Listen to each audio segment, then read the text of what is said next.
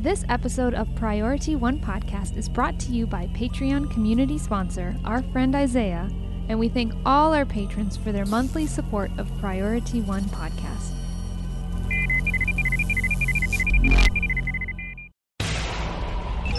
Command codes verified. Priority 1 message from Starfleet coming in on secured channel.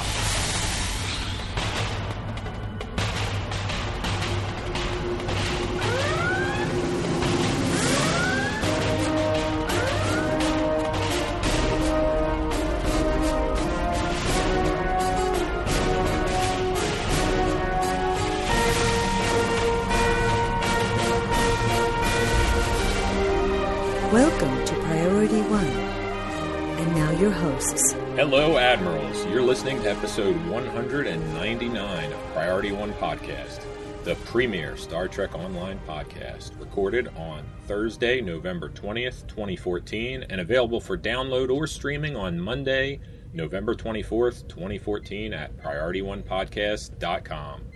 I'm Jace. And I'm Elijah. Unfortunately, Cookie has fallen ill with a bad case of Erethian flu from her travels throughout the Delta Quadrant. But she is on the mend and should be back with us next week. So, Elijah, what do we have in store this week? Well, this week in Star Trek Online news, several new things have hit the game, including the new Tier 6 Intrepid class starship, a long list of patch notes, and, of course, Club 47 has reopened on Earth Space Dock. With so much community discussion regarding the upgrade system and its cost to players, we actually have the opportunity to chat with the man behind the system. Star Trek Online game designer Jesse Heinig joins us for this episode. Finally, before we wrap the show, we'll open hailing frequencies for your incoming messages. Admirals, thanks to the support of loyal listeners like you, we've reached our monthly financial goals through our Patreon campaign. Priority One Podcast is now, without question, a collaborative effort with you. Because of your contributions, we don't have to worry about the expensive dedicated server costs and maintenance. Because of your contributions, the lights stay on from month to month here at Priority One Podcast. We are just as humbled now as we were in August, and we will continue to produce this show thanks to you. we need to take a moment and thank the supporters of the show through our Patreon campaign. So, a big thanks to Admiral Saval, Brian Kohler, Isaiah Dorsch, Jamie Moran, Jeffrey Miracle, Jerry Lewis, Ken Braun, Lee Mallion, Michael Millette, Ray Borg, Sean Williams, and Tim Defner. A massive thanks to each and every one of you for contributing monthly to Priority One Podcast because, quite frankly, without you, none of this would be possible.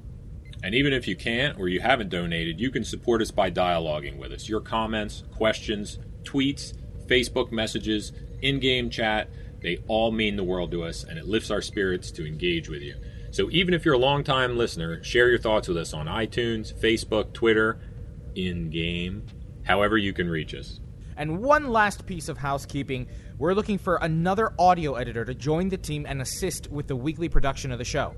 So if you have experience in audio work and have wanted to join the team, reach out to incoming at priorityonepodcast.com or visit our website, priorityonepodcast.com, and click on Red Shirt Uncle Sam. All right, Admirals, let's jump right into Star Trek Online news. Computer status report. Status. Incoming message. I'm only in the mood for good news today. And captains, this week in Star Trek Online news, players can get their hands on the new Tier 6 Intrepid class starship, aka the Pathfinder. Now, this is a pretty mean looking ship, and it's also it looks pretty handsome as well. I mean, its its its specifications are uh, actually quite attractive to those of you that love flying a science vessel. Uh, of particular note, now we won't go through uh, every spec that the ship has, but uh, because it's a Tier 6 ship, now with Delta Rising, uh, we have an intelligence bridge officer seat, one lieutenant intelligence engineering slot. Now this ship does also come. It's tier six variant comes with a Starship Mastery that will unlock ablative field projector. Your shield healing bridge officer abilities will provide a small amount of temporary hit points on the target, and this buff can stack up to three times. Now, this is probably the most fun little tidbit of this new ship is the Aero Shuttle console. This is going to be a support vessel that offers offensive capabilities and will actually attack a target with its own phaser beam array. If you look under Voyager, if you see pictures of Voyager, there is an outline for a what was a shuttle, what was designed to be a shuttle, but ne- if I'm not mistaken, the shows never used it. That's right. It's always been on the Master Systems display and in the specs and such, so people have always speculated about it, but I don't believe it was ever used. Nope, I don't think it was ever used. So it's it's awesome to see that you know Star Trek Online can now have the opportunity to take this vessel out. You know, and surprisingly, like why if they had this a shuttle like this or something built like this, why why build the the, the Delta Flyer? I mean, it could have just you know they had a probably had a really good shuttle right there to use. But anyway, um, this seems like a pretty uh, exciting feature of the uh, Intrepid class starship. So I'm sure captains will have a significant amount of fun playing around with this console. This weekend, players could have purchased these Pathfinder packs, purchasing these ships uh, at a discounted rate. Uh, unfortunately, by the time this show airs, uh, the discount will no longer be applicable. But the there are essentially three flavors to purchase this new ship. You can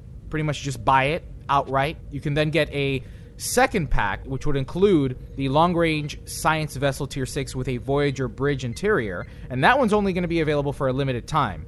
And then there is the overall Intrepid pack, and that includes the long range science vessel refit, retrofit, the new tier 6, standard Intrepid interior, and the Voyager interior. So hopefully you had the opportunity of grabbing those this weekend uh, at a discounted rate. Otherwise, you can grab them up on the Zen store. Jace, did you ever fly? Are, are you flying the Intrepid? Did you ever fly the, the long range science vessels even in the game currently? No, you know, I have the I have less experience with science ships than almost any other type in the game, and that's something that I'm really thinking about uh, giving a try, either on a new character or just uh, trying a science ship on one of my existing characters, maybe my tactical officer, even. In fact, uh, jumping ahead in the patch notes, the the Scryer is actually getting quite a boost to it, and I already found that ship kind of interesting because there's some unique builds you can do with it, mixing science and intel powers with that commander seat.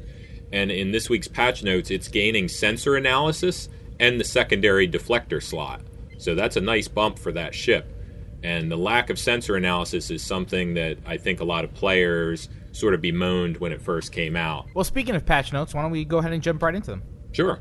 Like I said, the Scryer is getting that boost. It's going to have a secondary deflector slot, and there is a, a basic, um, I believe it's white quality secondary deflector that is purchasable for it. Uh, of course, there aren't a lot of other secondary deflectors available yet, but uh, it still is a skill point boost for the skills affected by the, the basic one that's available, which is pretty cool. We have uh, reduced difficulty for some of the Vaadwaur ships. They now have uh, fewer hit points and are generally less of an obstacle. Some of the missions where they appeared, they would spawn with way too many hit points, and there were a few other issues with them. And generally, they were taking longer to defeat and were m- more of a hurdle for players than they were intended to be in the story content. We also see a reduction in the crystalline entity so that it is more in line with the intended difficulty for that event. Um, it is reduced not only in its hit points, but also the damage bonus from the stacks of its recrystallized buff and the damage from shatter and fragment explosions are reduced as well as some bugs fixed in there. I, will make a caveat this week. We have to give a highlight reel on the patch notes because it's very extensive. I highly recommend anyone interested in more information to look through these patch notes. There's some really good stuff in there. I will also mention that several of the older fleet actions, like Starbase 42 and Klingon Scout Force, are now going to grant 720 dilithium, a normal crafting pack, 20 fleet marks, and increase skill and expertise points, which is pretty cool if you want to go back and do some of that older content. I used to do Starbase 24 solo or duo sometimes for energy credits, and the changes, the normalized prices and drops have made that a little less effective. But if we're getting other rewards, I may go back and try that out again and see how I handle it. The biggest change that I want to talk about this week are changes to skill points. We're going to include two posts by Charles Gray and one from Al, Captain Gecko Rivera, in the show notes about this topic. Basically, according to the patch notes and according to Charles Gray's comments, the intention was merely to normalize the numerical results of missions and other rewards would appear to players. Prior to this patch, if you completed the same mission at level 49 and versus 51, the player who completed level 51 would appear to gain much less in terms of skill points. This is a little confusing. At the end of the day, according to the patch notes and Charles Gray's commentary, these changes were mostly cosmetic. The idea is that it would not take any longer or be any more difficult to level up than it was before the patch. This was mostly just to avoid player confusion from what we could understand, so that, oh, well, why did I only get 2700 instead of 3300, even though I completed this at a higher level and the enemies were scaled to my higher level and everything else? Um, however, some folks on the forums and on the subreddit have reported discrepancies with that, which uh, Captain Gecko uh, addressed some of those numbers that seem to be incorrect, but folks are still seeing some issues with the values that actual critters, enemies in the game, are offering and what some of the duty officer missions are offering. We will likely have more news about that next week. However, the intention by the team appears to be that everything would basically proceed at the same rate, and uh, according to Charles Gray, even have increased rewards in sector patrols coming soon. I, I'm not gonna lie. This whole thing is absolutely confusing to me.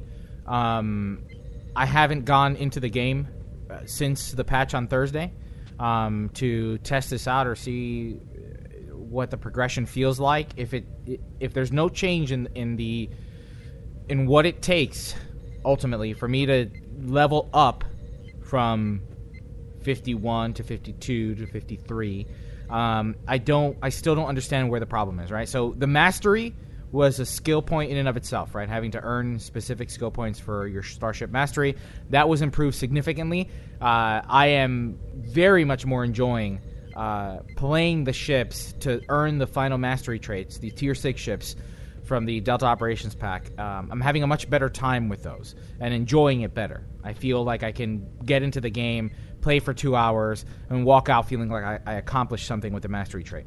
Um, however, my the leveling is still slow for at least up until Wednesday night when I played, um, and I still am struggling to make sure I'm at the right levels where I don't have to wait to play the next mission in the story. Um, you know, I'm almost there. I'm almost there. But so I'm not. I don't understand this. I, this is not. I, it's not clear to me yet what what all the, these changes are, what they mean, how they affect my progression. Because if it takes just as long, then then who cares about these numbers? I'm not, I'm not. I can't wrap my head around it. Right. The intention is that for someone like you who was not concerned with the numbers, it would be totally transparent. You wouldn't even notice the change.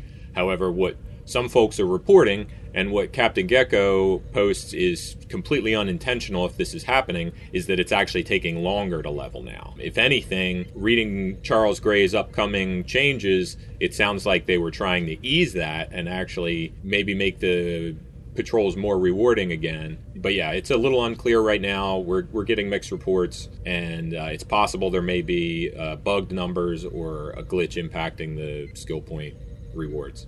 Well, this will be a good conversation to have with Al Rivera when he joins us for episode 200 of oh, yeah. podcast. Oh, yeah. That's right, Captains. Uh, Al, Captain Gecko Rivera, lead designer for Star Trek Online, will be joining us next week for episode 200 uh, of the show. So we can talk to him a little bit more about this and just kind of wrap our heads around it a few other things to highlight from the, the patch notes. Again, like Jay said earlier, they, they are extensive, and we're just highlighting the things that kind of raised our brow. Um, they finally resolved an issue where the Bioneural Gel Pack console was not properly giving the correct amount of subsystem power boost.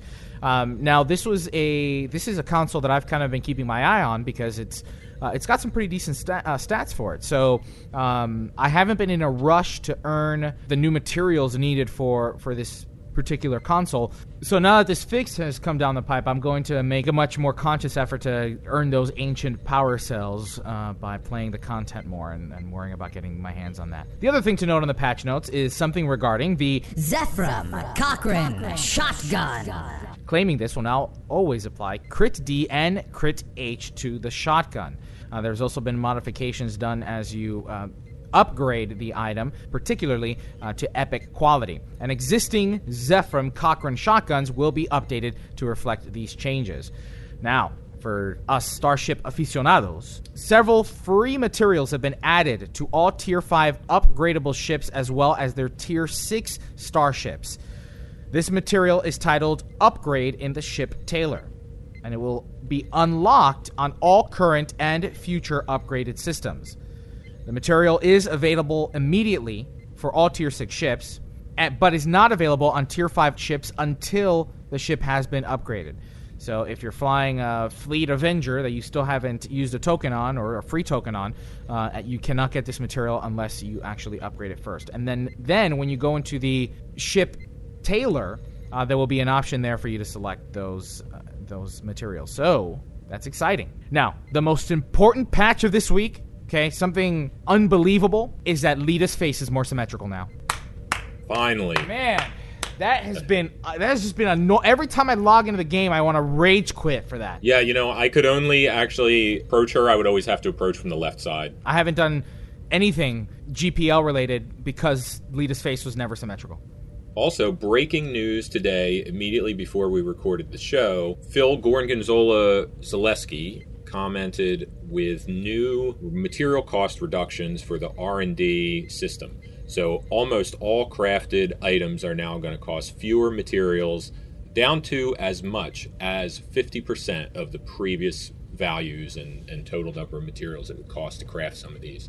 So that should help with the bottleneck we heard about with blue quality materials especially that were holding people up almost as much as the purples, very rares. Uh, however, that is something that also gets touched on by Jesse Heinig in the interview that we'll be launching into shortly.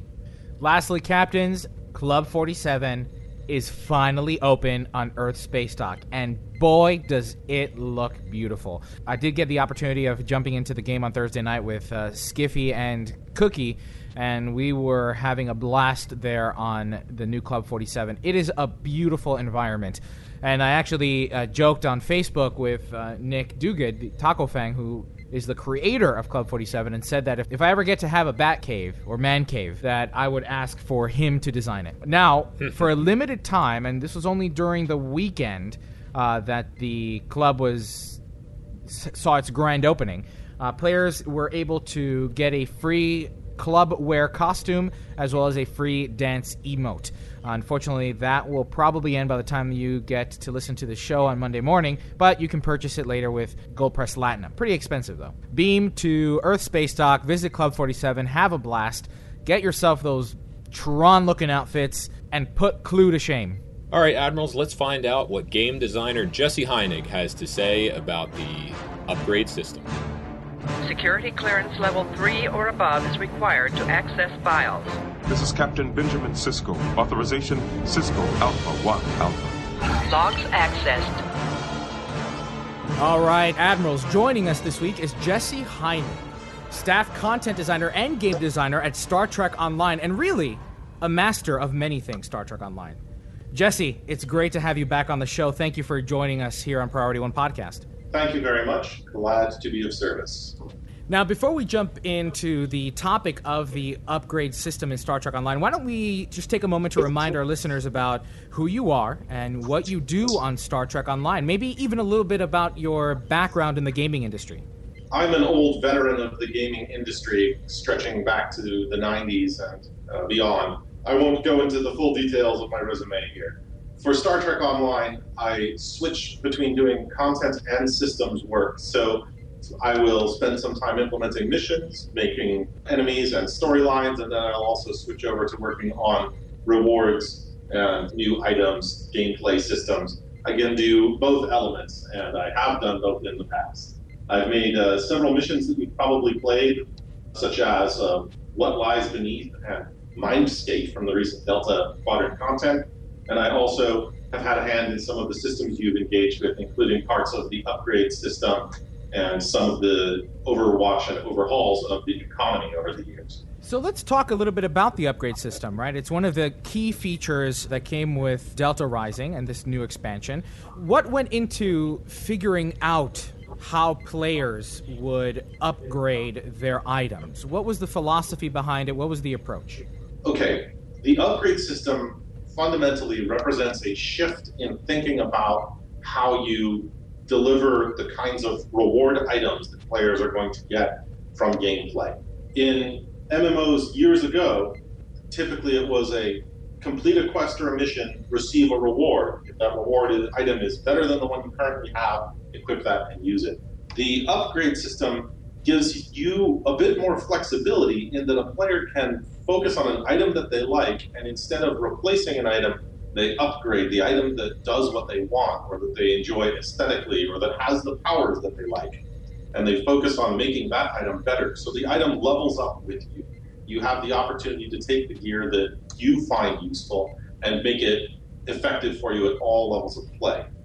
A great example of why we decided to go with the upgrade system is the Breen set, the Absolute Zero set, which you can acquire by completing the various Breen feature episodes. It gives you a, a space shield, uh, deflector, and set of impulse engines, and they have set bonuses. But it's often been called out by the players that these set items are not as useful or powerful as some of the set items like the Borg set or the MACO Elite gear. Uh, also, because these were handed out as mission awards, they were only available at Mark 11, and so they were guaranteed to be not as powerful as having, say, a Mark 12 uh, MACO Space Shield. With the upgrade system, if you liked that set, or you liked the theme of what it did, or you liked something about one of its powers, you can now get that set where you think it's useful and potentially competitive.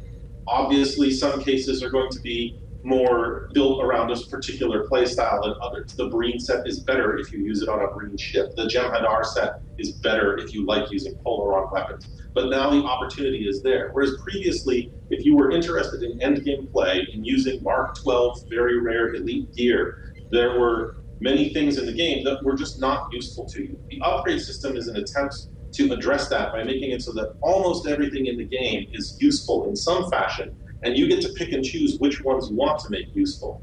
But it also means that instead of every mission being, we give you a specific item and you choose whether to, to use that item or not, or every reputation system saying, here's some items that you're either going to engage with or not.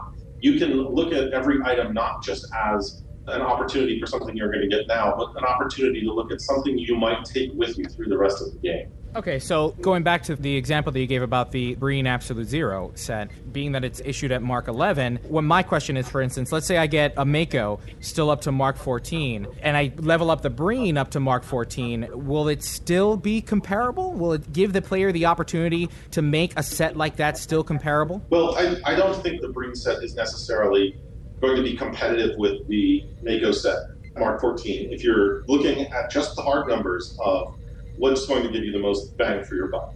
Certainly, there are going to be certain synergies that are better. There are going to be certain items that seem to be better. We do continually make balance passes to try and make sure that things have relative utility and value. But sometimes we'll make items that have a specific niche utility. Like I mentioned with the Jem'Hadar set, giving you a bonus with Polaron weapons. If you are a Polaron user, this is great. If you're not a Polaron user, that's part of the set that's not going to benefit you, and maybe you don't want to go that direction. But it's worth noting that the Breen set is less expensive to upgrade than the MACO set because we recognize that it's not a set that is designed to be in the same level of competitiveness as, say, the MACO set. And it's easier to get the Breen set. You do get those items just by completing a few missions in order to get them. Whereas with the MACO set, you're completing a lot of advanced Borg queues in order to get all of the marks and all of the Borg neural processors. Now, in terms of going in part of this upgrade system, going from Mark 11, 12, 13, 14, and then the rarities.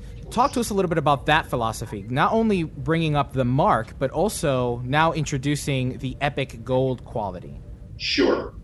So, the most significant advantages you'll see out of using the upgrade system are in improving your gear through Mark 11 to 12 to 13 to 14. And we bent the curve of how much return you get for items increasing in quality from Mark 12 to 13 and 14. 13 and 14 specifically will see a much sharper increase in their power values on a mark to mark basis than lower level increases do. So you should feel like if you have Mark 13 or even 14 gear, it is a significant improvement. And if there's a case where it's not, that's typically a result of some sort of data bug, and we're trying to track those, those down and switch them. Now, improvements in quality are things that can happen as a result of the upgrade system, but typically those are things that are a small bonus that you'll get along the way. You have a chance to have happen. When your gear reaches Mark 14 and has hit the top, you can continue applying upgrades in order to try and get that quality improvement. But that's a very long haul game. And generally, we feel that the additional mods from having ultra rare or epic level gear are not supposed to be as significant as the improvement of going from Mark 12 to Mark 13 or 14. To some degree, they are there for people who want to be playing at the absolute top of the curve, or people who want bragging rights, saying, I've got all of the epic gear on my ship, or maybe you have one piece of gear that you think is a real performer and you want that to be the highest quality that it can be. And so you focus on that. But that was really seen when we were designing all of the content for Delta Rising as something that is an optional level of engagement with the system. You can use upgrades to get things up to elite gear of that quality, the epic level, but doing so is going to be a very long process. We wanted the upgrade system to be something that was going to reliably give you the mark improvements, but getting the quality level improvements was something that was going to be something you would really have to invest in if you wanted that. And you don't need it in order to play the content. All right, so now let's talk a little bit about that investment and what and how players will go about upgrading their gear. What was the philosophy in designing that aspect of the upgrade system, in earning tech points and the whole upgrade process? Like I mentioned earlier, the upgrade system essentially is a way for your gear to level up, and your gear now has a point bar. Just like your character gets skill in order to gain ranks, your gear gains tech points in order to go into Narm.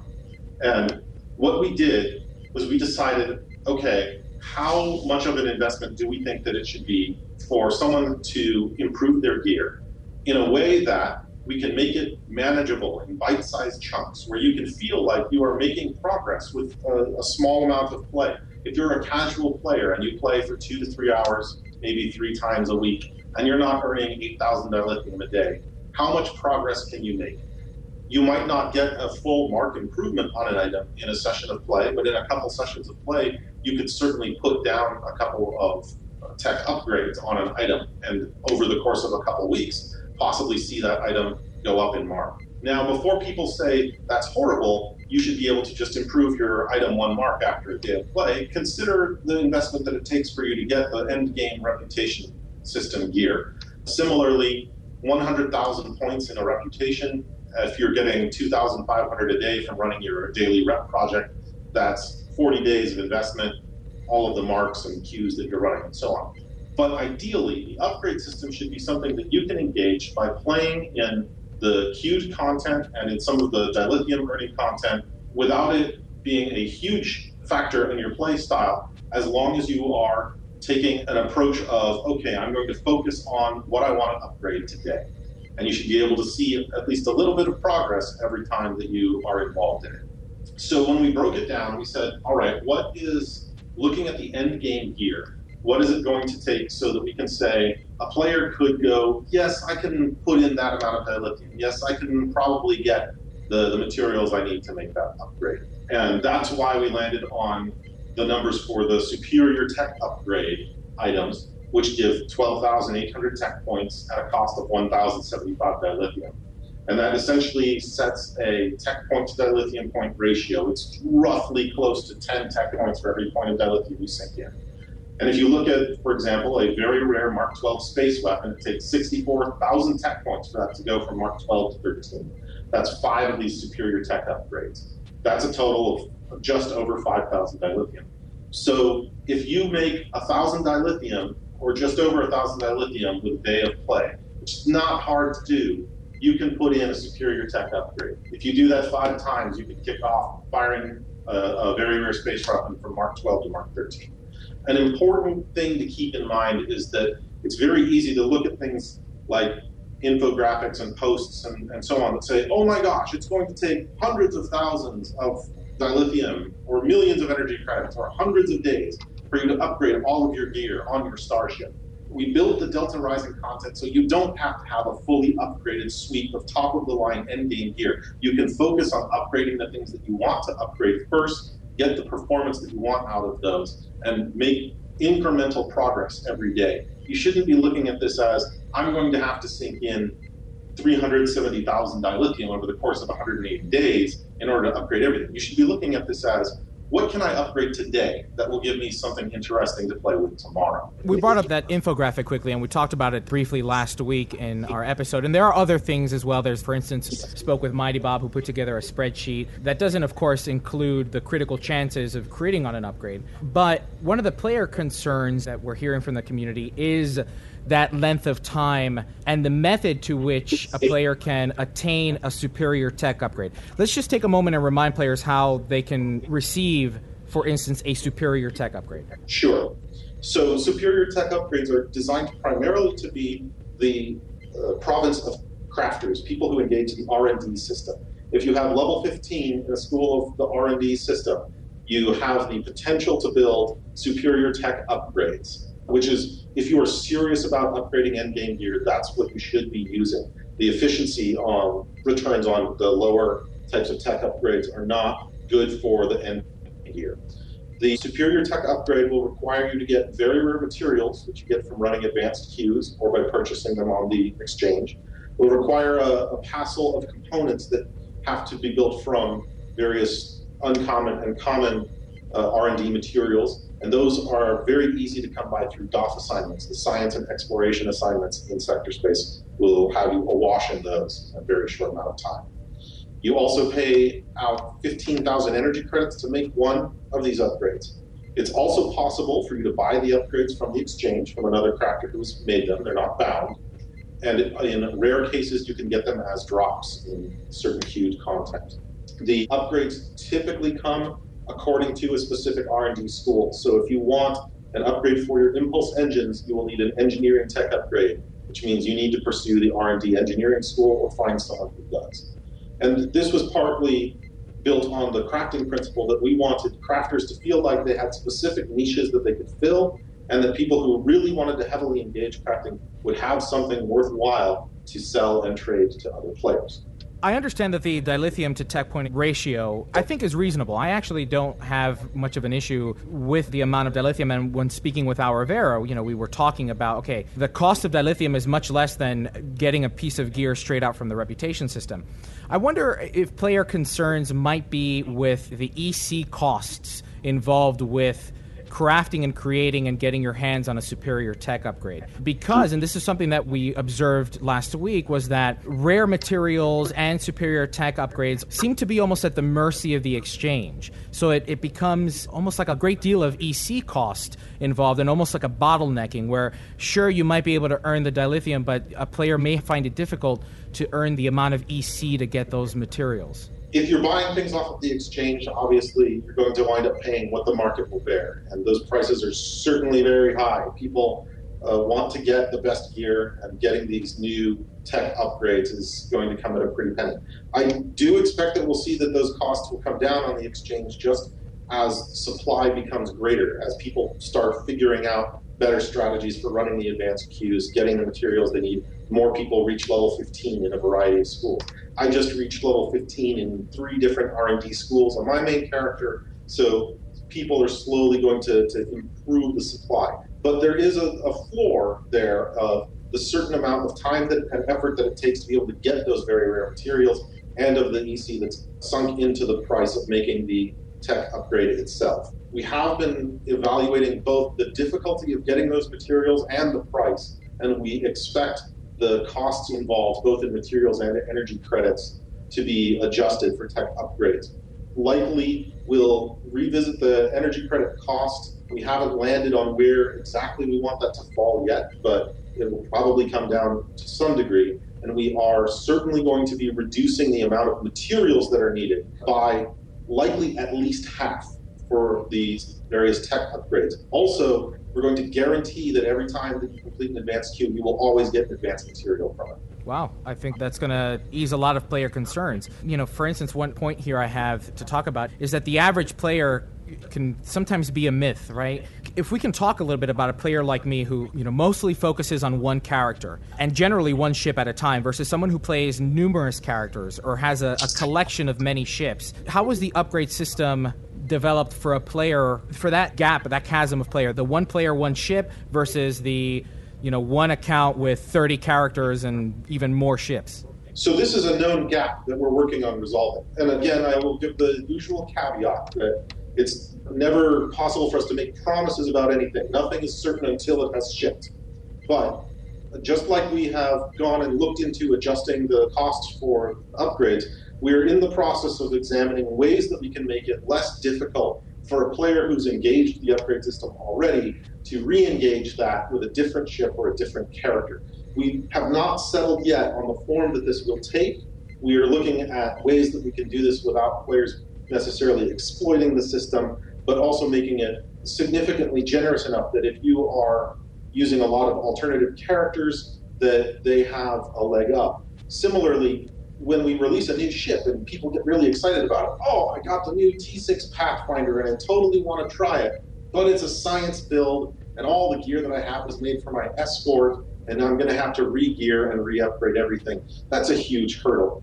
So we are discussing internally what are ways that we can make that much less of a burden. We don't know yet what form that will take. It might be something in the form of having a high level of upgraded gear gives you discounts on upgrading your gear. It might be a form of being able to take tech points out of something you've already upgraded and putting it somewhere else. This is all very speculative, but it's on our known list of things that we're squinting at very hard and going, you, you need some attention going back on the infamous infographic that's been floating around, you know, they have some monetary costs. Now, personally, I'm the type of player that previously, before the upgrade system, I would buy Zen, convert it to dilithium, and either convert that dilithium into fleet marks if I needed fleet gear, or just save it for the reputation system. With this new upgrade system, because of the rare materials, and the necessity to purchase some things via the exchange, it can fluctuate for me a little bit. Has there been any thought to provide upgrade materials like for instance the delta upgrade kits that came with the operations pack for players like me that just want to be able to buy it and upgrade as i go along well we probably won't be doing things like the delta vanguard kit as something that you can just buy directly out of the c store we have discussed having some of the new crafting packs give the opportunity to drop things like accelerators and catalysts or universal versions of upgrade devices. For instance, you may recall when you were playing through some of the Delta Rising content, there's a couple missions that give you a superior universal tech upgrade, can be applied to anything. That way, you don't have to worry so much about which R&D school you were pursuing or what kind of a, a craftsman you're trying to find to make things. So we certainly want to have ways to get these things into players' hands, but we don't want to undercut the value of people who invest heavily into R&D and who really like that sense of I'm building things and doing research. So I don't think that we are going to necessarily release those just as a buy your upgrade straight out for cash. But what we do want to do is make it so that people who choose to engage that system will find it much easier to get upgrades from the R&D people or from the exchange that they do want to deal with. Make it less punitive for R&D crafters to build these things, make it cost less for them to get out there, improve the supply, get rid of some of those bottlenecks, uh, smooth out the process. So if you want to get those things, instead of I'm going to put down a bunch of Zen in order to get my tech upgrades, it should be I'm going to play the game some more, and I'm going to use that Zen to buy things that I like that let me enjoy the game more. And then I'm going to earn energy credits from my drops. I'm going to earn dilithium from playing queues and marks, and then I'm going to just buy these things from my friends who do R&D because I'm not invested in it, for instance. So our goal ultimately is to get those costs down where the supply is strong enough that the costs are manageable. And if you decide that you're not going to upgrade by making these things yourself, that you should find it affordable to get them from the exchange or from your fleet mates. I think that's pretty fair. Absolutely. I think that right now one of the things that is driving up the costs is the supply. And so it's in these superior tech upgrades are in the hands of the crafters.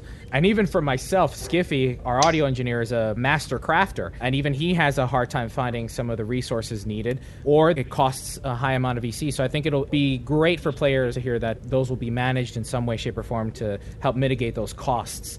Is there any other plans for the upgrade system that we haven't talked about or something we haven't touched on yet that uh, you wanted to address? There's something that's sort of underlying a lot of this discussion about the dilithium costs that's worth addressing, and that's opportunity cost. There's a lot of things to spend dilithium on in this game already. So when you are talking about upgrading an item, you're not just talking about is it worth my money, my dilithium, my time, whatever you use to upgrade this piece of gear, but is it worth it to do that instead of putting it into a fleet project or converting it into Zen, doing whatever you're doing with it? And since you have a limit on how much dilithium you can refine each day, that is something you have to be very conscious of. Am I doing this with my dilithium? Am I doing that with my dilithium? So that is one of the other factors that we're taking a look at in terms of what the expenses are for upgrading your gear. Not just is the dilithium cost a, a, manageable price that lets you feel like you can make a little bit of progress every day if you want to, but is it a price that doesn't feel like it's going to cut in your ability to use dilithium for other things that you want it to do? And again, we're sort of in a preliminary stage of evaluating all of the information around that. But we're looking at do we need to adjust dilithium prices? Do we need to get more dilithium into people's hands in some fashion? Or what is going to be our best way of making it so that not just the dilithium costs for upgrading feel reasonable, but they feel like something that is a reasonable trade off with not doing something else. And uh, this plays in with the notion that if you have multiple ships or multiple sets of gear and you're paying that cost multiple times in order to upgrade things, you're now making this choice to be locked into something. Oh, I've got my old MACO set and I have upgraded it to Mark 14 why would I get the Delta reputation set? Because it's only going to be Mark 12, and I'll have to pay to upgrade it to Mark 14 again. We want to find ways to make those costs reasonable and to say, okay, you've invested heavily in upgrading your gear, so we recognize that and we're going to make it easier. The final form that that will take is not decided, but it is a topic that is really under discussion. We're, we're examining the best way that we can roll that out. So hopefully we will have more information about that as it comes out. But at the very least, players should know that they're not shouting into a vacuum. We are aware that there's things that we still need to address. The upgrade system isn't fully finished yet. We still are doing balance passes. We're looking at things like what's the completion rate of various advanced queued events? how many players manage to complete advanced Azure Nebula versus completing advanced Borg Disconnected, because that tells us what kinds of materials are getting in the economy and which ones aren't. And we're looking at revisiting those queued events to make sure that they're completable. Because if you can't get the materials that you need to make engineering tech upgrades, it's kind of pointless to try and put some sort of a price tag on it. That material might as well be valueless or priceless if you can't get your hands on it. So we've got multiple different gates and we're trying to smooth out the systems by gathering information from what players are being able to do successfully. How are players getting their hands on these things? How much is it costing them? Where's the pain points? Where's the places where people say this is too difficult and giving up?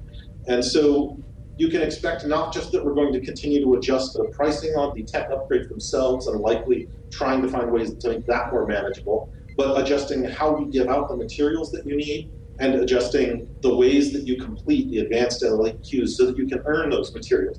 I just, in the last couple of days, I've played Advanced Azure Nebula four times, failed all of them. And uh, so that's a half hour lockout and no materials. That's not fun gameplay. Nobody likes that. So we're looking at, okay, how can we revisit this and make it so that you feel like it's worth your time? If you go in Borg Disconnected Advanced and you spend 20 minutes and then you get your failure because you were one Borg ship short of completing the third optional. That's, again, not a fun thing. We want people to enjoy the game, play the things they want to play, and then be able to use that to engage these systems. And we're looking at the best solutions that we can to do that. So keep your eyes on the forums, keep your eyes on the patch notes, keep listening to Priority One as we get more information. We'll share it with you. So we're hearing these concerns we're aware that there's things that are seen as painful or difficult by players, and we want to make those things better. And that's fantastic. You know, I know that the community can be loud, and sometimes they feel that nobody's listening. But from our experiences at Priority One, we know that you are. You know, we know that you guys are very attentive to the forums. So it's fantastic. It's fantastic to hear these things, these points that you've hit on that are spot on to what the community is talking about. Are you hearing that it's the dilithium cost that's one of the biggest pain points, or is it something like the materials and EC? Where are you hearing most of the community feedback coming into regarding the upgrade system? Well, drilling down into the different things that we see, like the, the infographic, the infamous infographic that talks about it costs this many EC and takes this much time. The dilithium cost doesn't seem to be as egregious. Some people are still a little unhappy with it, and we are still looking at you know the opportunity cost that I mentioned before and saying, okay, maybe we need to make it so that this isn't just competitive with how much it would cost to buy this gear outright, but how much is it worth compared to throwing another 15,000 toward completion of another tier of your starbase? So there seems to be a lot of a stronger focus on the energy credit costs, and I think that a large chunk of the energy credit cost is based on the assumption that you're going to have to go to the exchange. You have no choice but to go to the exchange. I think that in, in cases of some of the queue events that are extremely difficult, there is probably some truth to that. If you can't complete Azure Nebula Advanced, you have no choice but to go to the exchange for your Argonite. So it is true that the advanced and elite content is designed to be hard. You should be doing it with teams, you should be using strategy. And we don't want to lose sight of that. We want these things to be difficult to do and the sorts of things that are approached by people who are seeing this as serious business. But we want to do so in a way that's ultimately rewarding. It says, you did a good job, your team kicked ass, so here are the rewards that you were expecting. That's why we want to do things like make sure that you're always going to get rewards that you need. Make sure that these things are completable in a reasonable fashion without needing you to have some sort of obscure, tricked out build on your ship. And I would highly recommend if you're having trouble getting through these advanced queues, you've decided that you love doing R&D and you want to do all this crafting, but you want to get these materials for yourself. You want to go through these queues and get these things, even if you haven't previously done a lot of this advanced and elite content. Get involved with a good fleet. Find a good group. There's a bunch of chat channels that have independently be created, been created to support this sort of thing. Priority One's got its own fleet. Many of the different podcasters have fleets. There's fleets that are supported by Reddit. There's fleets that are mentioned on the STO fleet forums. And you can find people who will help you, who will teach you the strategies, and who will work with you so that you can get through these sorts of queued events and get those materials. Doing these events with people who are unable to strategize and understand how to complete those optionals is going to be a really frustrating experience. And, and uh, we recognize that that's going to be difficult, and that's why we are looking at making some of those optionals feel more manageable. Feel like, okay, this isn't something that's just going to be completely impossible if I'm doing it with group.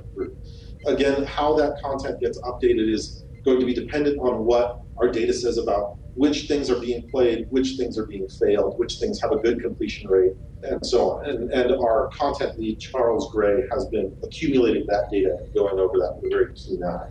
Excellent, excellent. I know that that's another big discussion going on in the community about, you know, the idea of the casual player. Can people run a pug with any of the new advanced or the elite queues. So it's interesting to hear that you guys at Cryptic are looking at that data to try to make that more manageable for someone like Dr. Robert Hurt, who usually logs into the game and has a finite amount of time and has to do a pickup group, but just can't complete it because for whatever reason he can't communicate well or properly with uh, the rest of the team. So it's good to see that those metrics are being looked at and players can expect to see some tweaks to that gameplay. I would expect to see some tweaks in some of the advanced queues. Elites are probably going to stay monstrously difficult. Elite queues, we really want that to be cream of the crop. We're the best of the best. We know exactly what we're doing, and our ships are geared to handle it. Elite is for bragging rights advanced queues should be things that are difficult, but if you have your game together, you've got a reasonably good build, you're not running a bunch of Mark 10 white gear, and you are able to strategize with your team, it should be something that you can handle. When I play advanced queues, and I've failed some and succeeded in some, I'm typically running a mix of Mark 12 and 13 gear on my ship, and then I've got a, a fairly carefully selected bridge officer layout. It's obviously not designed to sing at the super high levels of performance, but it is enough for me to say, okay, I'm able to fulfill a particular role and get through this queue as long as my team is also on the ball. And one of the things that we're looking at is how is our design helping or hindering team completion rates? Uh, is this advanced queue failing because the team was unable to get their act together, or is it because we were not communicating our expectations of what that team is supposed to do very well? And if it's a communication problem, then we might clarify that. We may come in to Azure Nebula and say, all right, you have two and a half minutes to free three ships, or else you're going to fail the optional. And here's how we recommend you approach this. Split up your team in this way to get your best chance of doing this sort of thing. Because uh, to some degree, we rely on players figuring out optimal modes of play, but we also want these things to be things where it's approachable. We give you sort of, here's the door, now let's see if you can get your ship through it. Jesse, I just want to take a moment. The infographic seems to be the one that's spreading around like wildfire. It's easy to share and easy to digest. It's, right. You know, one page, one image, link it, it's there, and, uh, and you don't have to digest a lot. I think right. that people feel anxieties or issues or concerns, and this is their attempt to deconstruct what is the root of a problem and address it. And we may or may not agree on what is the root of a problem, but if people perceive that there is a, an issue, then we should look at it. So with the infographic, the picture one specifically, they are saying here's an assumed total of dilithium and energy credits and, and so on based on a, a, loadout that might have eight weapons, a three piece set, and four consoles that you find worth upgrading. They said is close to around 300, and, I don't have the infographic right in front of me, 360,000 oh, dilithium, and then the energy credit cost was highly variable depending on which ship you were talking about. It could be 55 million or 120 million. Um, I, I, feel that it was unfortunate that they chose to be a little bit pejorative with some elements of the, the infographic, saying because of this nerf and because of uh, so on. Um, but looking at the numbers, they did also sort of bury the lead in saying these numbers of energy credit costs are based on the assumption that you're going to get everything off of the exchange. And the fact that things are on the exchange at all means some people are getting them. So presumably it is something that you can acquire if you choose to do so, although it might require a level of investment that perhaps people find daunting, and that's certainly fair. I think that their dilithium cost is pretty close. And again, I would warn think about dilithium cost in terms of not just, okay, this is ultimately how much dilithium I'm going to be spending to upgrade this, but how much progress am I going to make each day? How much uh, am I going to get along the way? If you're upgrading, by way of example, a tier of a starbase and it costs you a million dilithium, you're sinking in a million dilithium. Now it is split over the number of people in your fleet 25, 500, who knows. Um, but you're sinking in a million dilithium and you get nothing out of that except for your fleet marks until the very end when you kick off the upgrade, wait a week, and then it comes through. With the upgrade system, out of that 300 some odd thousand dilithium, you are getting incremental upgrades along the way. And oftentimes, the improvement from going from Mark 12 to Mark 13 and Mark 13 to Mark 14 should be a much bigger percent wise improvement than going from 11 to 12 or 10 to 11.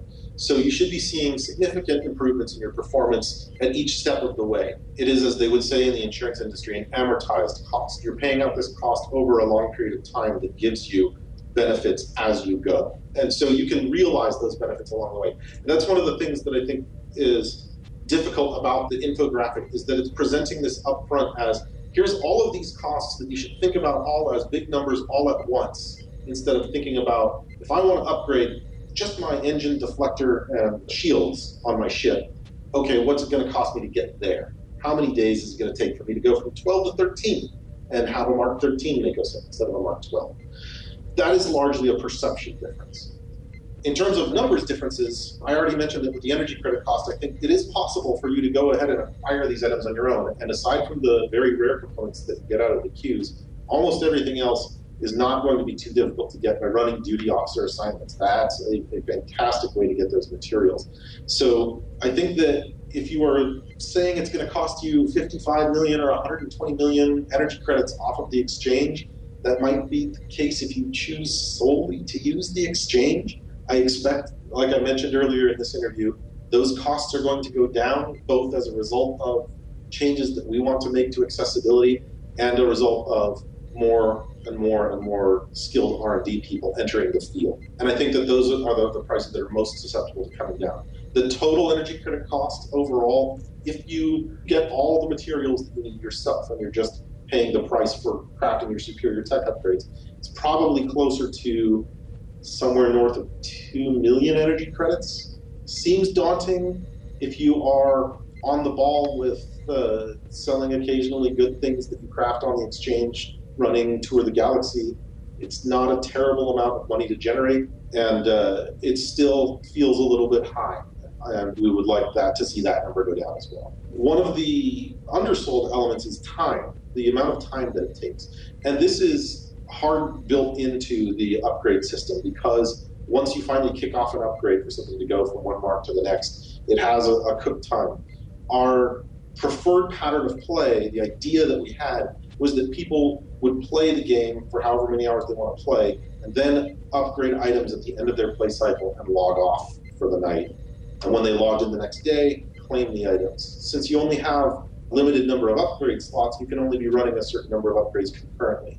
If you don't want to pay dilithium to immediately reclaim your item, and that's completely fair and legitimate, that means that you leave the items to bake overnight, so to speak, and then you take them out of your baking oven the next day. But that is going to mean that there is a, a time gate to how fast you can upgrade your items. And essentially, time spreads like this, they're an element of a lot of modern game design because of the reality that you can't create content as fast as people can consume it. So you give people content that's spread out over time so that it takes them a certain amount of time to absorb it. Another thing to go with that reality, though, which may be you know, awkward to hear, is that people can only play for so many hours a day. There are some people who are super hardcore players who are playing six hours, eight hours, 12 hours a day, seven days a week. They do nothing but farm the energy credits. But that's not most of the players. Many players play for a few hours at a time, and so we want to break up the progress that they make in things into bite-sized chunks so that they can say, all right, I played for three hours and I got enough stuff to get one upgrade kit or to kick off one mark improvement. At least I made some progress tonight, as opposed to having the progress feel so far off in the distance, feel like, oh, it's going to take me three more weeks before I see one upgrade kit that will give me a full mark improvement. People have a tendency to lose the sight of the goal when the progress is that far in the future. And that's one of the difficulties I think with things like this infographic is it's looking at these enormous numbers and having players get discouraged and say this is not achievable, but you can do this in small steps that are achievable. And anyone who has looked at the, the mechanics and the psychology of how you take big problems and makes them approachable, that should be totally familiar. Take a big problem and turn it into littler problems. Make it into bite-sized problems that you can tackle. And so that's one of the, the big design impetus behind this. So let's look at the spreadsheet. Yeah. Oh, so many numbers.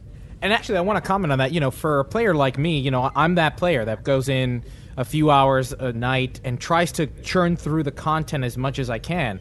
And I have felt, you know, I'll be honest with you, a little that the upgrade system was a little daunting. That okay, I, I, man, I got to get my hands on these superior upgrades. How do I do that? I don't even. I have to give these rare materials or EC to Skiffy Otherwise, my hands are tied, or I can try to get through the the R and D system myself, and then be in control, be the master of my own craft. So I think it's great to hear that you are looking at that. You are looking at players like me, the casual player that wants to take more ownership of that upgrade system and feel that I can log in and like the DOF system. I go into a sector and I launch several DOF missions, and I can see that progress a little bit at a time get that same feeling from the upgrade system that I can do something, I can launch in, and like you mentioned earlier in the interview, throw some tech points in an upgrade somehow.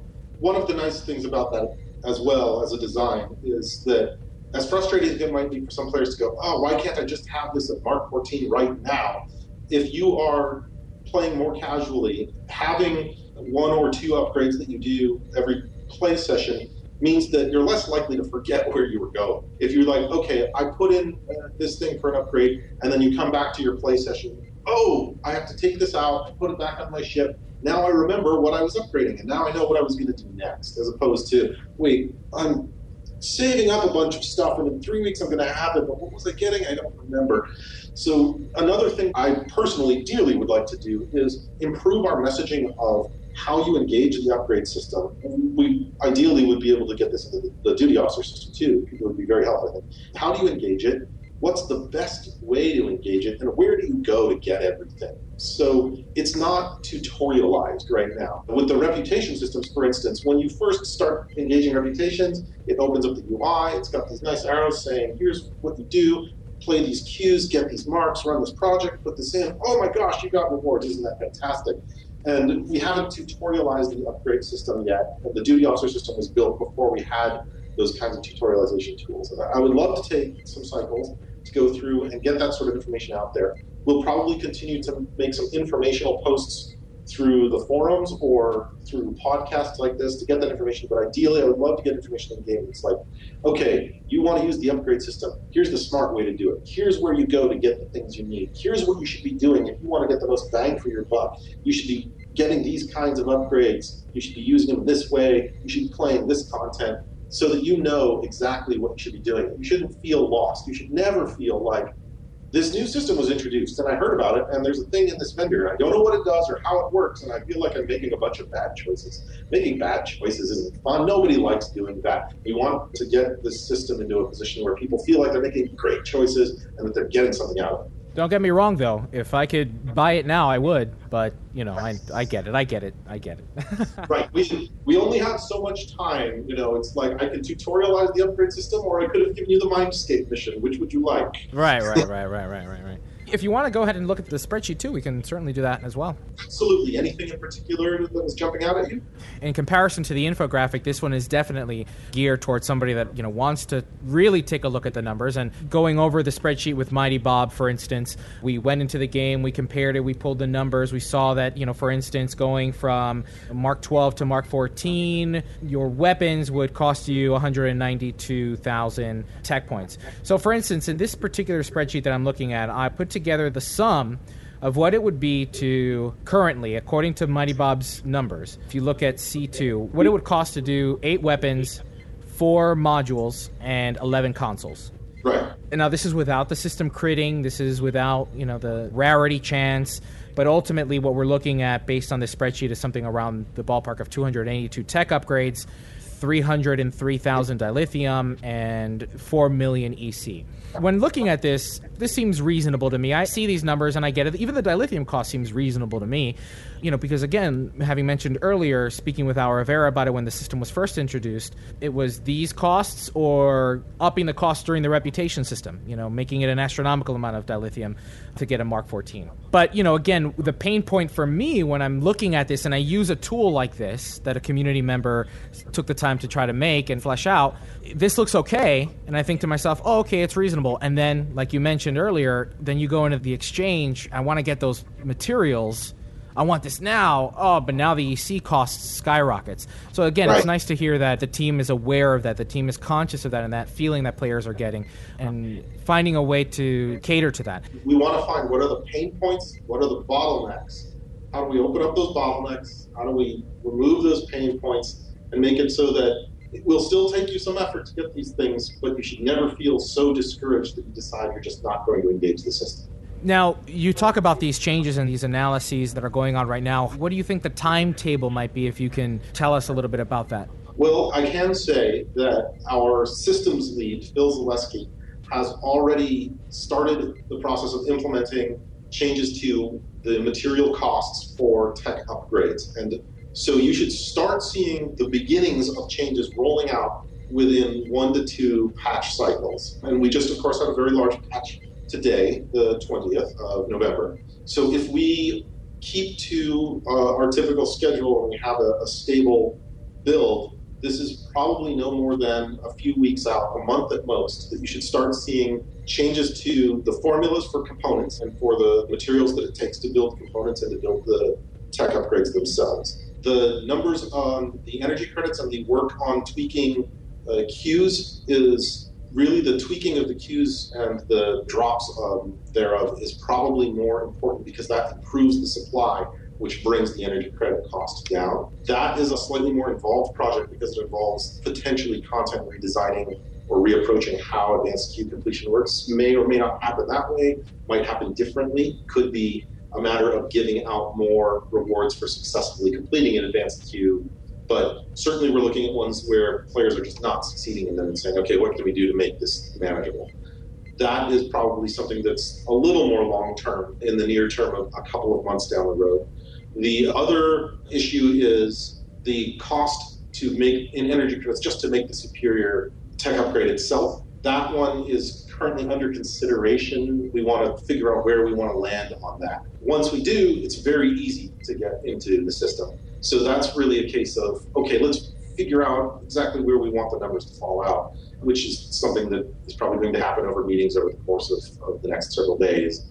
But because it'll be settle on numbers, then implement everything, and of course, a lot of people are going to be out over the, the upcoming holidays that's again probably something you'll see not for a couple months down the road. But it's possible it might be that. Might be that. Great, great, great. Well, and please say thanks to Phil Zaleski for me for adjusting those mastery ship progress on that. I'm enjoying it much, much more now. Right. Again, that fits with the philosophy that we really wanted to pursue of you should never be dissuaded from doing this. You should feel like you're getting something that's worth your time. In that case, Obviously, we want people to try lots of different ships, so we want you to feel like trying a different ship gives you a bonus. It's not just fun to try a different ship, but I'm getting something out of it. Instead of, oh, I have to go and try another ship and fly it for another 25 hours of punitive content before I get my reward. That's not fun. Nobody likes that.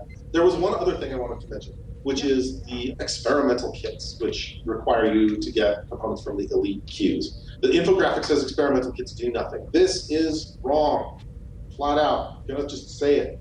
What an experimental kit does is improve your chance for a quality improvement on your gear. It means you have a better dice roll of getting that quality improvement of going from very rare to ultra rare, ultra rare to epic. But like I mentioned before, getting that epic gear is really for people who want that top peak performance, who want that bragging right. Upgrading to that top end gear is supposed to be difficult. It's supposed to be something for the people who really want the, to eke out that final best bit of performance from their gear. And it's going to be an intensive and difficult process for them to do so. So that's what the experimental kits are for. That's why those are relegated to needing materials from the elite queues that are super hard because that's really optional content if you want to do that stuff, that's great, and we encourage people to do that. It's a it's a, a, fantastic challenge, and it's a great way to really polish your skills and stuff. But you're going to need the gear and the ships to do it, and you're going to need a team that works like a well-oiled machine. But experimental kits, that is what they do. They are specifically a higher dilithium cost, but a much better chance of improving the quality of your gear. So if your focus is on getting that gold gear, then experimental kits are your best potential route for doing that. And if they are not your best potential route for doing that, then that would be something that we need to reevaluate. Experimental kits do have a function. It's built in. We've tested it. We know it works. I've used it myself. In its current state, are you finding that players are using the experimental kits and getting that bang for their buck? As you said, it does cost more dilithium, maybe the same amount of experimental kits needed, but it costs more dilithium. Are players getting that return on investment? Are you finding that players are seeing that? I don't have stats yet on that. But I do know mathematically that you should get a better ROI if your goal is to get quality improvements when you're using experimental kits. An experimental tech upgrade, honestly, because of how difficult it is to get right now, I think it's going to be hard to have a lot of experiential, oh, this was what I got out of it from players so far.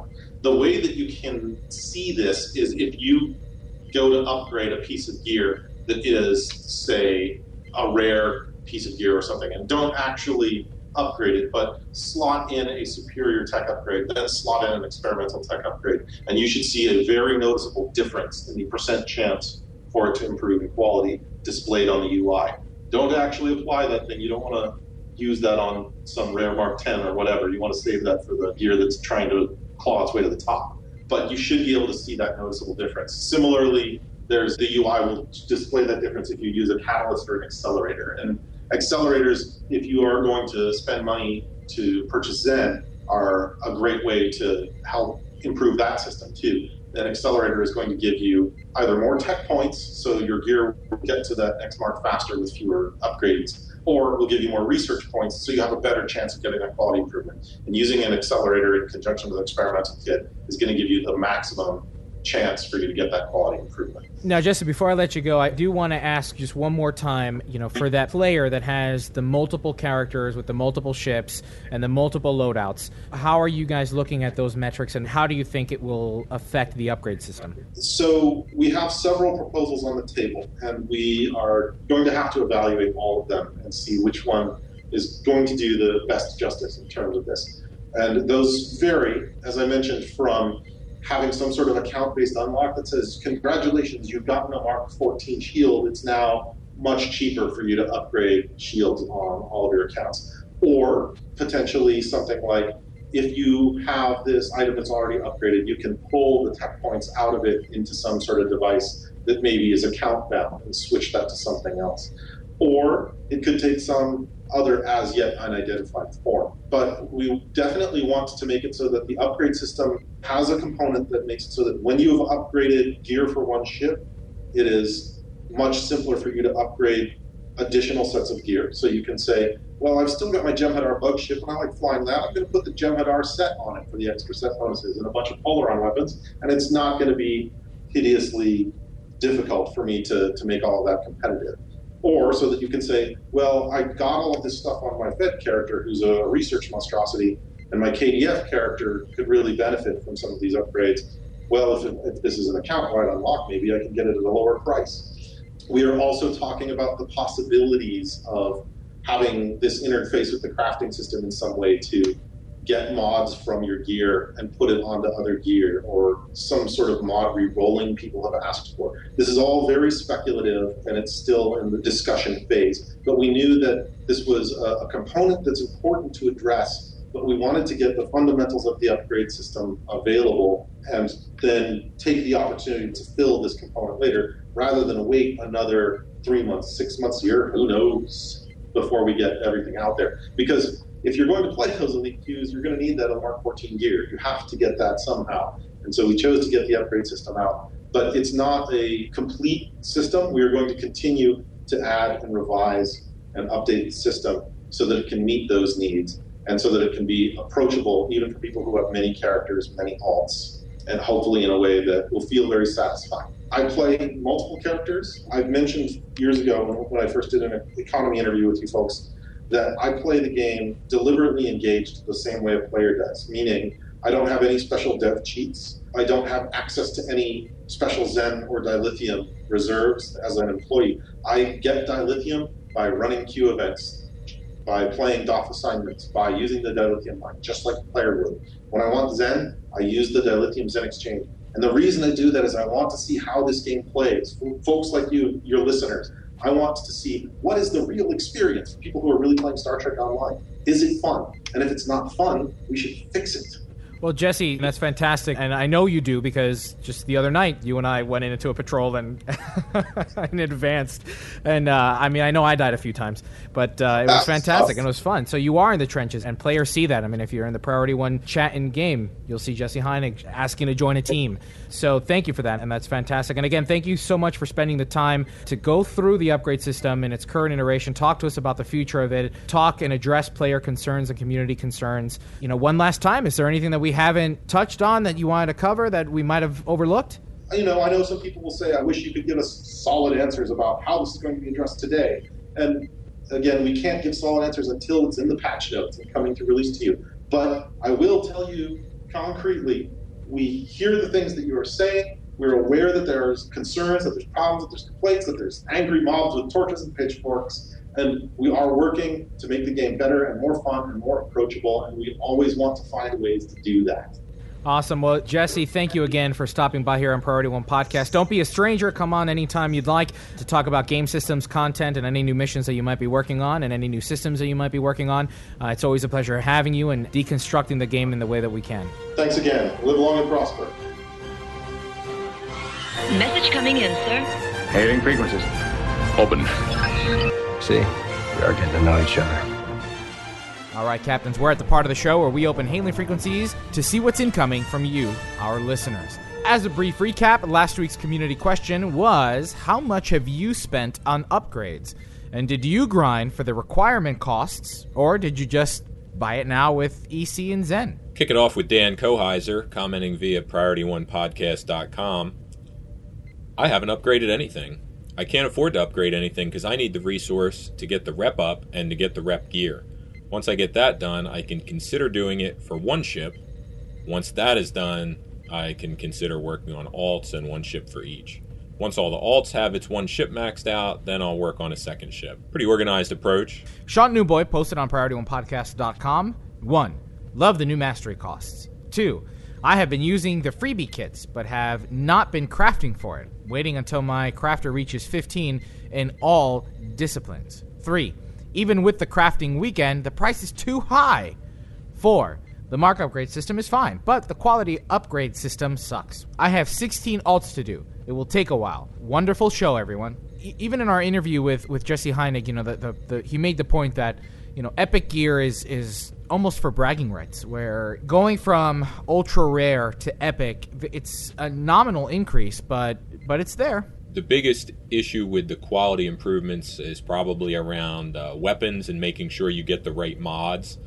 Um, people are spending a lot of time on upgrading weapons, crafting them to get the mods they want, and then upgrading them from a low level to have the best chance of getting a quality upgrade so that they can see what mod they get. Like if you're trying to get uh, accuracy times four per, for PvP or uh, crit damage times four for PvE to like really get that min maxed build. But again, what what's a min max build but a form of bragging rights? So it kind of all falls into that same category. I, I more or less agree. Azurian wrote into us at incoming at priorityonepodcast.com. Crafting and upgrading. First off, thank you for looking into this. While Mighty Bob's chart gives the optimal results, and I applaud him in creating it. However, I hate to say it doesn't give the realistic outcome for everyone. Not everyone has the materials, the dilithium, the energy credits to buy the best kits for upgrading. For instance, advanced kits go for about 100,000 energy credits, and superior kits go for around a million on the exchange. And for free to play players, that's effectively their life savings. Even casual players, that eats into their savings as well but I think it does give a realistic outcome. On the contrary, I think Mighty Bob's chart is more accurate than that infographic. Mighty Bob's chart gives you hard coded a formula that you can type in and not even a formula, you put in a number of how many tech points you need to earn, and it'll tell you how many superior tech upgrades there are. Now, it gives you the cost of the EC just to craft the, the, the tech upgrade, right? The, the, what it costs. No, it doesn't include the materials or the rarity but at the same time you know the infographic is is basing that off the you know as we discussed last week the market costs so you know it's i i appreciate mighty bob's a little more because it it allows me to see okay this is at its core this is what i what i need. Now i need to gather all these materials and i'm to have to either earn them myself or go on the exchange. And that's where okay maybe i'll go to the infographic. That's what those are those numbers the ec cost though um, on the infographic is, just all encompassing. I want to keep it separate, right? I don't want to worry about the exchange. Yeah, I don't think Azurian is saying infographic over the chart. I think um, Azurian's pointing out some people are not going to have access to use exclusively superiors. Superiors give the best rate at converting your dilithium into tech points. So some people might feel like they have to use the the less advanced kits, which means they're spending even more dilithium and it's taking them even longer. Lance and Dragon commented on PriorityOnePodcast.com. I have been grinding, crafting for my upgrades. I've been coordinating with friends to get the very rare materials, been selling some of the extra kits from Criticals to fund the making of the kits. 53 days to gather all the stuff I need for the upgrades. Sign me up. Eight weeks to get all the items I need for one specification is very relaxed. Upgrading your gear is a long term project. Focus on 13 first then be smart about how you upgrade next. Don't try to do it all at once. Funding the EC can be done by the Tour of the Galaxy daily, making Mark II and Mark IV gear and vendoring that. If you are bankrupting yourself upgrading, you're doing something wrong. Small steps are a way to go. I talked about this with, with Jesse Heinig about you know the, the how the system was designed to be played, about going in for a little bit each day and contributing to the upgrade system. And this is something that I'm not doing, right? I'm not going into the game and, and contributing because the only way that it has been explained to me is that really I need superior tech upgrades, and that really the only way to get them is to have them crafted or buy them on the exchange. So I am not aware of any other way that I can chip at this system. And we talked. I talked about this with Jesse, and he talked about you know a better tutorial and and better introduction and better guidance for the player base. Um, I don't know of any other way to just chip at this little by little, other than you know, yeah, earning EC as best I can, uh, and then buying them, buying whatever materials I need at market price. But you know, um, I think right now, as it stands, I'm not going to, I'm not going to invest too much time in the upgrade system I, until we see some of the changes that Jesse Heinig talked about in our interview. Mighty Bob weighed in via PriorityOnePodcast.com. I can't agree with Lance and Dragon. The dilithium costs are fixed within a small amount of variability with lucky crits and mini crits. They will not change if you do piecemeal upgrades one small step at a time or wait six months or a year to do your upgrades, unless Cryptic intervenes with a rebalance of the upgrade system. The EC costs to craft items yourself are also fixed, somewhere in the single digit millions for one full ship to Mark 14 non epic. The only aspect where Lance is correct is that the cost for the crafting materials themselves can be mitigated by time grinding the mats. The infographic wasn't the best at explaining that most of the listed EC costs was derived from direct material purchases or upgrade tech purchases, but it is generally accurate for the time period surveyed if you understand what each of the displayed figures represents, as mentioned during the podcast, and I asked some questions for clarity in the forum thread. And that's fair. I don't I don't think Lance is really saying that it's going to drop down a lot. I do think that if the materials go down in price on the exchange, then the kits will also go down in price on the exchange. Dilithium, he's right, doesn't really factor in there unless they change it, dilithium cost. We have been told now that uh, the materials costs will be decreasing, and we have the post from Phil Zaleski backing that up. But I think Lance's point is more kind of my mentality around it. You know, not that I don't see where other people are coming from, but just that I'm just going to go ahead and upgrade my my main set at the pace that it comes and then see where it's at at the end of that, see if anything's changed. Luke Critter commented via PriorityOnePodcast.com. Great podcast, especially with info on the calculator and other community links. Thanks for including our infographic. We tried to simplify the information to highlight the cost. The last element, which was a general question to those who bought the operations pack, what would the cost be in Zen? you know, again, I, you know, the infographic, you know, the dilithium costs, like we mentioned earlier, are, are fixed. The EC costs in creating this, the actual tech upgrades are fixed. Um, really, the, the, the biggest pain point here is is uh, that EC bottlenecking. Um, you know, and the, the what it costs in terms of the material. So, you know, I think that uh, the interview with Jesse was very revealing, um, and I think that we'll see some cha- very pleasant changes coming to the upgrade system. Yeah, I'm very curious. In more general feedback, Marquise writes via PriorityOnePodcast.com. This is why I listen and have been listening to Priority One. I really enjoy the interviews and videos with the devs. Keep them coming. But the new crafting has us, the players, up in arms. That's the big thing going on right now. So, all the extra info, tidbits, and background you guys provide on this is a real treat. It'll provide new and old players needed info to get the most out of STO. Great show as always. More of this, please. Absolutely. Hopefully, uh, this further in-depth analysis of the upgrade system is helping. Uh, I know it's helping me as I get back into the game after you know sort of being away for a few weeks. Jerry Lewis via Patreon commented, "Fantastic episode, everybody. I had never thought about exactly how much it would cost to upgrade one ship. I currently only have the consoles of one ship each for my two toons in the P1 fleet, as I can't afford it either in time or dilithium to upgrade the weapons or other gear, aside from the three from the Delta pack. Now, sadly, the only real life friend I had that played the game, who became a lifetime member only a few months ago, has decided not to play anymore because of the cost of the upgrade system. Granted, he can come back at any point. However, if they don't do something about the costs, I don't see that happening anytime soon. As for how much I have spent, I really have no idea. I bought most of my upgrade kits off the exchange before Delta Rising went live for about 1.5 million apiece and had my 3 from the Delta pack. I'm in, you know, I'm in a similar boat, and, and hopefully your friend, your friend will be back. Tell your friend to listen to this episode of Priority One Podcast, episode 199, and listen to our interview with Jesse Heinig, and maybe that'll uh, brighten his horizon and, and get him back into Star Trek Online.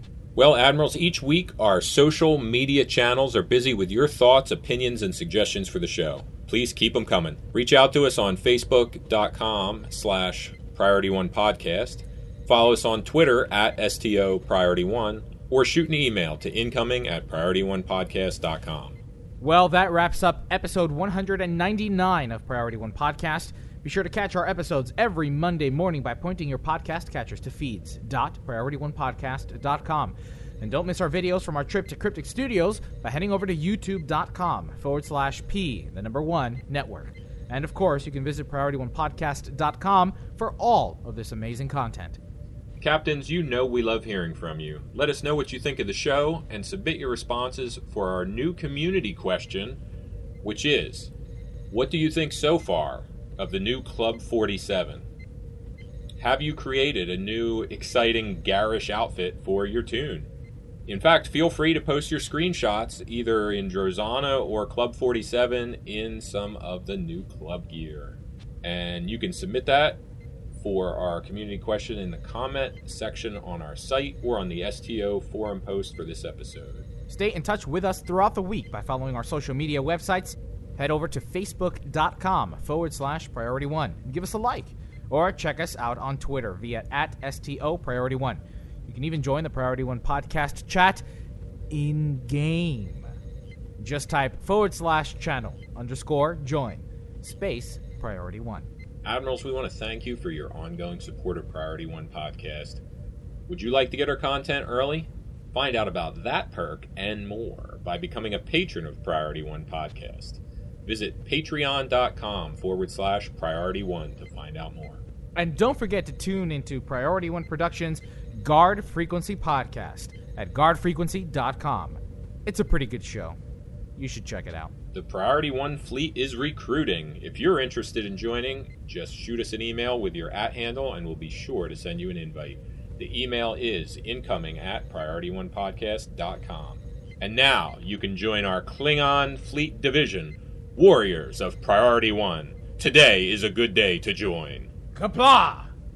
A special thanks to Perfect World Entertainment and Cryptic Studios for spending two full days with Priority One Podcast, and to all the devs of Star Trek Online that sat and chatted with us about the game during our visit. And this week, a very special thanks to Jesse Heinig for jumping on the show last minute this week to talk to us about upgrading your items in game. Thanks to the entire team behind Priority One Podcast, including our audio engineers, Skiffy, Ben Churchill, and support staffer Midnight Shadow 7. Don't forget, captains, we are in need of a new audio assistant to help with the weekly production of these episodes. So if you're interested, send us an email to incoming at priorityonepodcast.com. Thanks to our graphic artist, Romulan Ale, and to all our bloggers and their managing editor, L. Thanks to the composer of our theme music, Chris Watts. Thanks to our video editor, Jerry Tillman, and writer, Jake Morgan. Thanks to our syndication partners, Epic Gamer Radio, Subspace Radio, and Trek Radio. But most importantly, a big thanks to you, the Star Trek online community, our listeners, our supporters, because without your ongoing support, none of this would be possible. Red alert. Shields up. Ready weapons. Engage. Transfer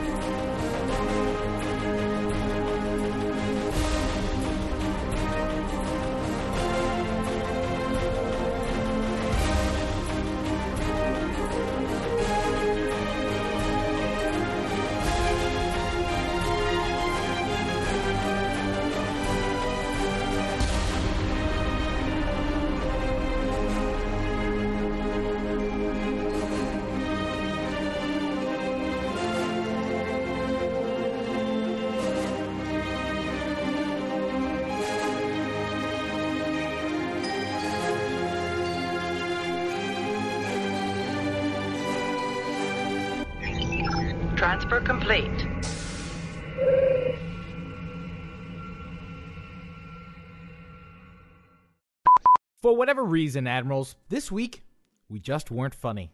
So instead of bloopers, here are some Star Trek jokes I found online in a pinch. How many ears does Picard have? Three. A right ear, a left ear, and the final front ear. How many Klingons does it take to change a light bulb? None! Klingons aren't afraid of the dark. What did the first officer answer when Picard asked, Why did you let Troi win at poker? Because I like her. What did Worf say when small ice asteroids began hitting the Enterprise hull? We are being hailed, sir. What does the Enterprise and toilet paper have in common? They both circle Uranus, wiping out Klingons.